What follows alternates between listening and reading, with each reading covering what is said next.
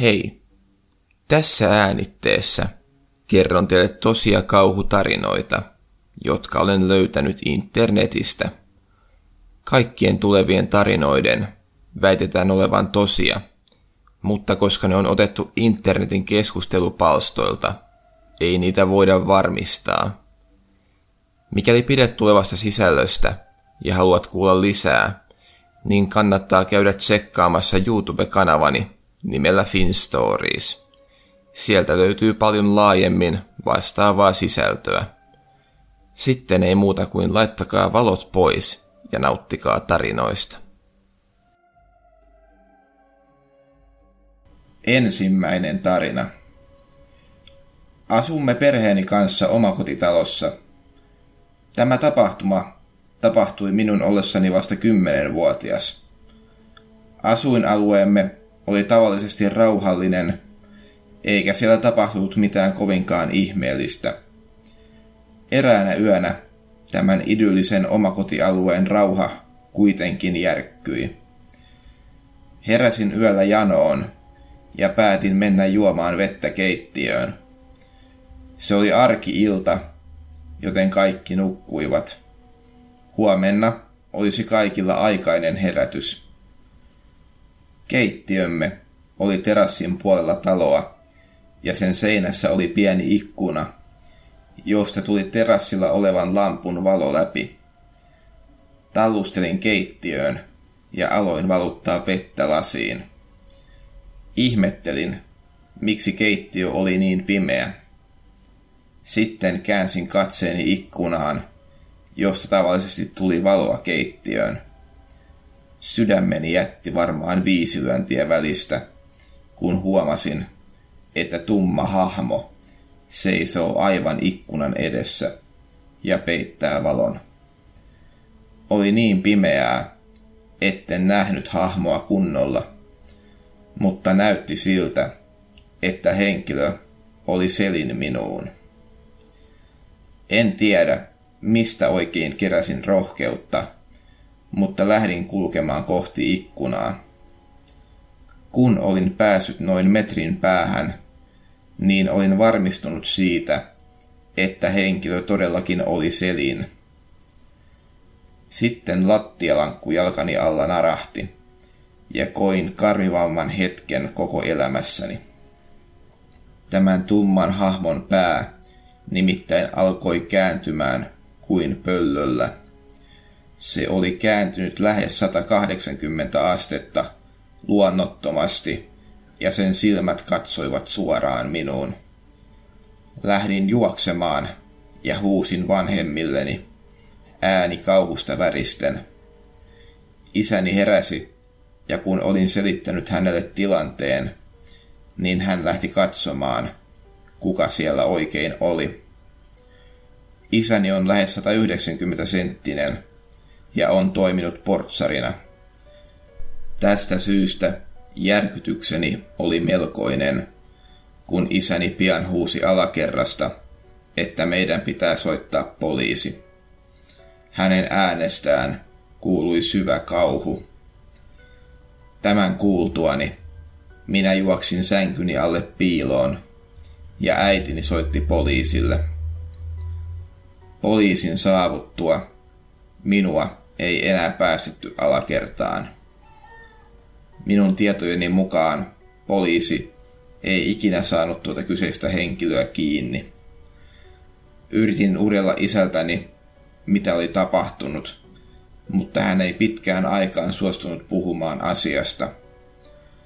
Vasta viime vuonna isäni suostui kertomaan, mitä oli nähnyt. Hän oli mennyt alakertaan ja nähnyt miehen ikkunassa. Mies oli viiltänyt isolla veitsellään käteensä haavan ja alkanut piirtämään ikkunaan omalla verellään, mielipuolinen ilme kasvoillaan. Jopa isäni, joka oli nähnyt paljon kaikenlaista, oli todella kauhuissaan. Ilmeisesti, kun poliisi oli vasta tulossa, niin tämä mielipuoli oli yrittänyt avata ovea, joka kuitenkin oli onneksi lukossa. ja loppuajan piirrellyt verellään talomme seiniin. Kun poliisit olivat tulleet näkyviin, niin hän oli kadonnut. Minua todella karmii, että ilmeisesti tämä henkilö on edelleen vapaalla jalalla ja saattaa pelotella muitakin. En tiedä, mitä hän halusi, ja totta puhuen, en haluakaan tietää. Toinen tarina. Sinä iltana olin töissä myöhään, ja kello oli jo paljon. Oli muistaakseni myöhäinen marraskuu, joten ulkona oli säkki pimeää. En oikein pitänyt työstäni, sillä siihen kului valtavia määriä aikaa, eikä korkea palkka mielestäni korvannut sitä. Pitkälle venyvät illat eivät olleet mitenkään harvinaisia, ja ehdin tästä syystä näkemään perhettäni paljon vähemmän kuin olisin halunnut. Turhautuneena sammutin tietokoneeni ja laitoin kamani kasaan. Pitäisi vielä ajaa noin 30 minuuttia kotiin. Ulkona oli hieman pakkasta ja minua jännitti, että tie voisi olla jäässä. Pitäisi siis ajaa varovasti. Lähdin matkaan kohti kotia. Tie oli pimeä ja jostain syystä katuvalot eivät olleet päällä. Olin noin puolessa välissä matkaa, kun näin jotain edessäni. Se oli auto, joka oli pysähtynyt poikittain tielle. Se oli jäänyt tielle juuri siten, että sen ohittaminen olisi todella vaivalloista, ellei jopa mahdotonta. Lähestyessäni autoa huomasin, että kuljettajan paikalla istui joku. Kun olin lipunut noin viiden metrin päähän, näin, että kuljettaja nuokkui pääpainoksissa ja näytti tajuttomalta. Ihmettelin, mitä hänelle oli tapahtunut. Auto ei nimittäin näyttänyt törmänneen mihinkään. Ehkä kuljettaja oli saanut sairauskohtauksen. Tässä vaiheessa tein, mitä kenen tahansa kunnon kansalaisen pitää tässä tilanteessa tehdä. Eli pysäytin auton ja menin tarkastamaan, mikä miehellä oli hätänä. Kuitenkin, mitä lähemmäs autoa menin, sitä epäluuloisemmaksi tulin. Mies ei näyttänyt reagoineen mihinkään ennen pyörtymistään. Hän oli siististi turvavöissään, eikä näyttänyt merkkiäkään mistään sairauskohtauksesta. Auto oli myös sammunut ja sen valot olivat pois päältä. Olin jo tarttumassa oven kahvaan, kun tulin vilkaiseksi auton sivupeiliin. Siitä näkyi metsässä oleva iso kivi. Peili näytti myös kiven taakse, jossa näkyi neljä tai viisi tummaa hahmoa, jolla oli kaikilla huppu päässään. Enempää en tarvinnut tajutakseni tilanteen. Tämä oli ansa, ja minulle saattoi nyt käydä todella huonosti. Heti, kun tajusin tämän, niin lähdin juoksemaan takaisin autolleni. Kuulin perässäni auton oven aukeavan ja näin sivusilmälläni, kuinka kiven takana olleet miehet lähtivät juoksemaan kohti. Vedin autoni oven kiinni ja onneksi muistin, että autossani oli sellainen lukitussysteemi, että painavalla nappulaa käsierun alla sai kaikki auton ovet lukkoon. Ehdin juuri painaa tätä, kun joku tarttui oven kahvaan. Onnekseni ovet ehtivät juuri mennä lukkoon. Kun olin saanut autoni ovet lukkoon, ehdin hetken hengähtää ja kaivaa avaimeni esiin. Samassa kuitenkin sorkkarauta iski läpi pelkäjän paikan ikkunasta. Joku hyökkäistä hyppäsi puolittain läpi rikotusta ikkunasta ja sai avattua oven sisäpuolen kahvasta. Samassa tunsin, kuinka usea käsi tarttui minuun ja repi minut ulos avatusta ovesta. Tunsin, kuinka jonkun käsi kietoutui kaulani ympärille ja alkoi puristaa. Osa hyökkäjistä katseli vierestä ja osa penkoi autoani. Yritin rimpuilla vastaan, mutta siitä ei tullut mitään.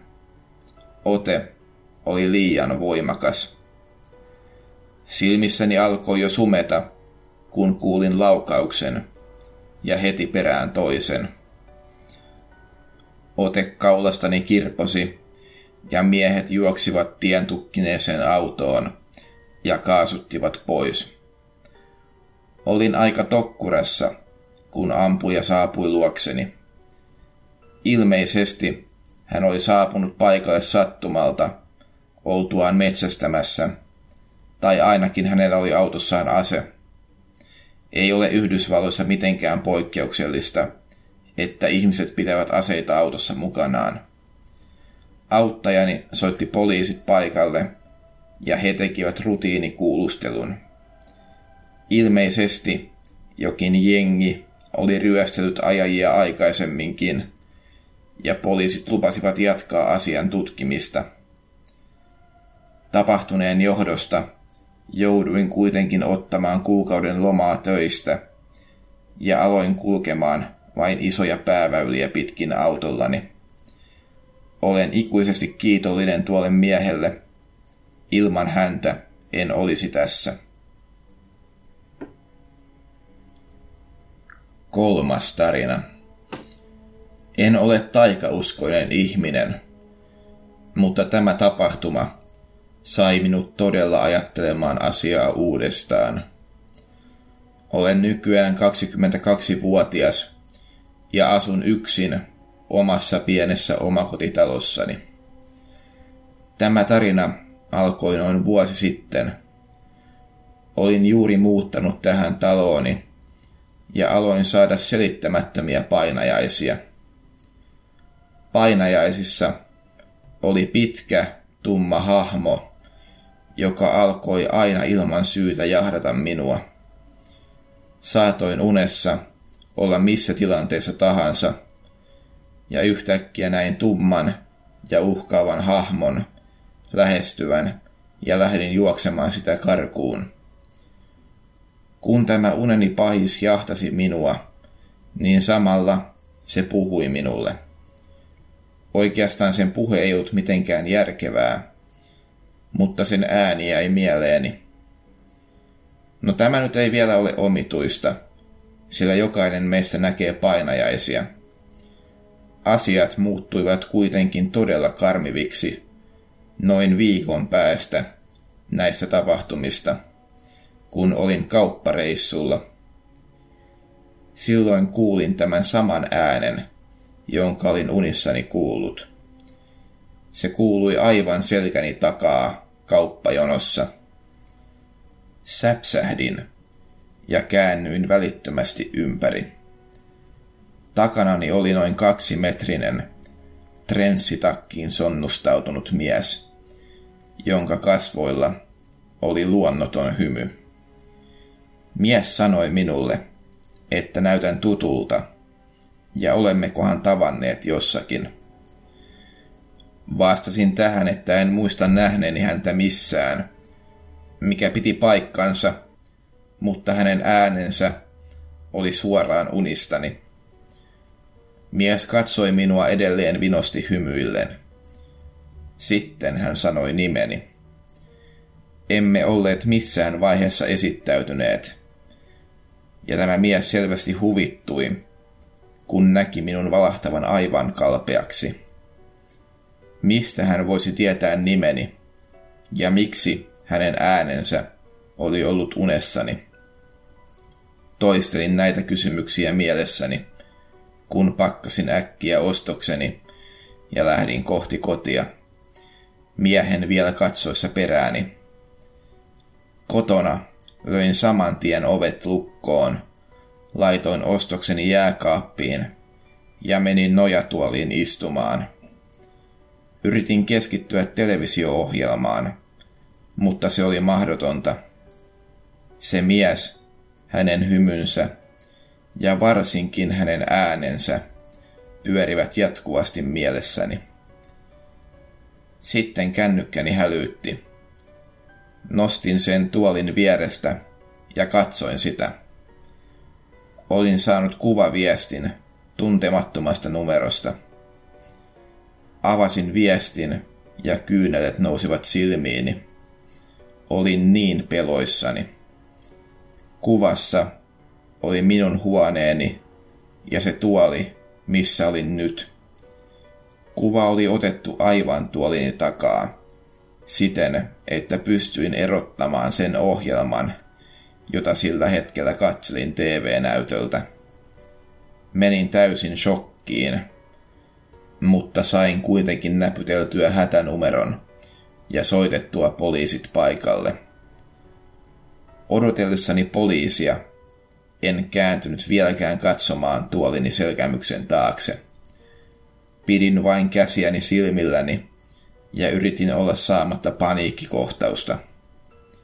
Vasta kun poliisit koputtivat oveeni, niin uskalsin kääntyä, mutta en nähnyt selkäni takana ketään. Poliisit kävivät läpi koko talon, mutta eivät löytäneet ketään. He kuitenkin vannottivat minua soittamaan, jos jotain vielä tapahtuisi. Valvoin ja makasin sohvalla yömyöhään, tarkkailen asuntoa. Pienikin ääni sai minut lähes paniikin partaalle. Mitään ei kuitenkaan näkynyt. Lopulta myöhään aamuyöllä nukahdin. Se oli virhe. Kun heräsin aamulla, kännykkäni oli lähes räjähtänyt viesteistä. Ne kaikki olivat kuvia minusta. Kaikki oli otettu heti sen jälkeen, kun olin nukahtanut. Niitä oli kymmeniä. Joku oli siis ollut oikeasti talossani koko yön ja odottanut, että nukahdan, ja sitten ottanut minusta kasapäin kuvia.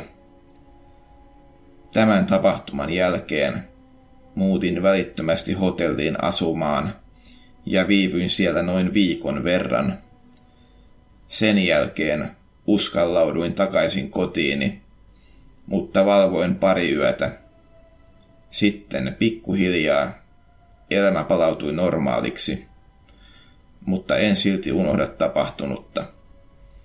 En ymmärrä, miten se mies oli päässyt talooni, enkä todellakaan ymmärrä, miten se oli päässyt uniini. Onneksi en nähnyt häntä enää koskaan. Neljäs tarina. Isäni kertoi tämän tarinan minulle. Hän oli ollut kyydin tarpeessa joskus 1970-luvulla. Hän oli ollut juhlimassa kaverinsa syntymäpäiviä ja oli katsonut bussiaikataulun väärin joten hän oli myöhästynyt viimeisestä bussista. Hänen täytyi siis turvautua liftaamiseen. Liftaaminen oli tuohon aikaan sangen tavallista, mutta se ei poistanut niitä vaaroja, joita siihen liittyi. Pian isäni kohdalle pysähtyikin rekka, jonka kuljettaja tarjosi hänelle kyytiä.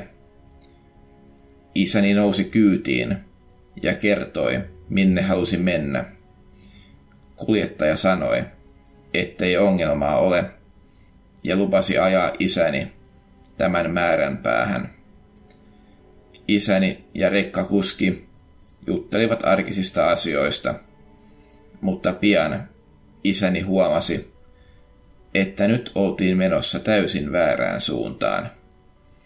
Isäni alkoi hieman jännittää, mitä hän tässä oli tapahtumassa. Hän kysyikin kuljettajalta, minne nyt oltiin menossa, mutta kuljettaja vakuutti tämän olevan oikotie. Isäni epäilykset vain kasvoivat, kun hän näki kuljettajan vilkuilevan hänen käsiään jatkuvasti ja muutenkin tarkkailevan häntä. Sitten he saapuivat liikennevaloihin. Silloin mies tarttui isäni käteen, jotta tämä ei pääsisi hyppäämään liikennevaloissa pois. Kuljettaja oli iso kokoinen ja hänen otteensa oli täyttä rautaa. Isäni oli todella kauhuissaan ja toimi vaistonvaraisesti. Heti, kun mies oli päästänyt isäni kädestä irti, niin isäni avasi oven ja hyppäsi ulos rekasta, joka oli kiihdyttänyt jo melko nopeaan vauhtiin. Isäni mätkähti kyljelleen asfalttiin ja häneltä lähti ilmat pihalle. Rekka jarrutti heti ja ilmeisesti kuljettaja oli vieläkin tulossa isäni perään. Isäni juoksi valtavasti henkeään haukkoen läheiseen metsään ja kuuli takaltansa rytinää, kun rekkakuski jahtasi häntä. Isäni ei jaksanut juosta kovinkaan pitkään, sillä hän ei ollut vieläkään selvinnyt täräyksestä. Isäni siis heittäytyi vain maahan makaamaan ja toivoi, ettei mies huomaisi häntä. Isäni onneksi kävikin niin, että mies meni noin kymmenen metrin päästä hänen ohitseen, niin että rytinä kävi. Isäni kertoi, ettei hänen pulssinsa ole koskaan ollut niin korkealla. Vasta kun askeleita ei ollut kulunut enää pitkään aikaan, niin uskalsi isäni nousta ja kävellä tien vartta pitkin taajamaan, jossa ystävällinen perhe antoi hänelle yösijan. Järkyttynyt isäni ei enää ikinä liftannut tämän jälkeen.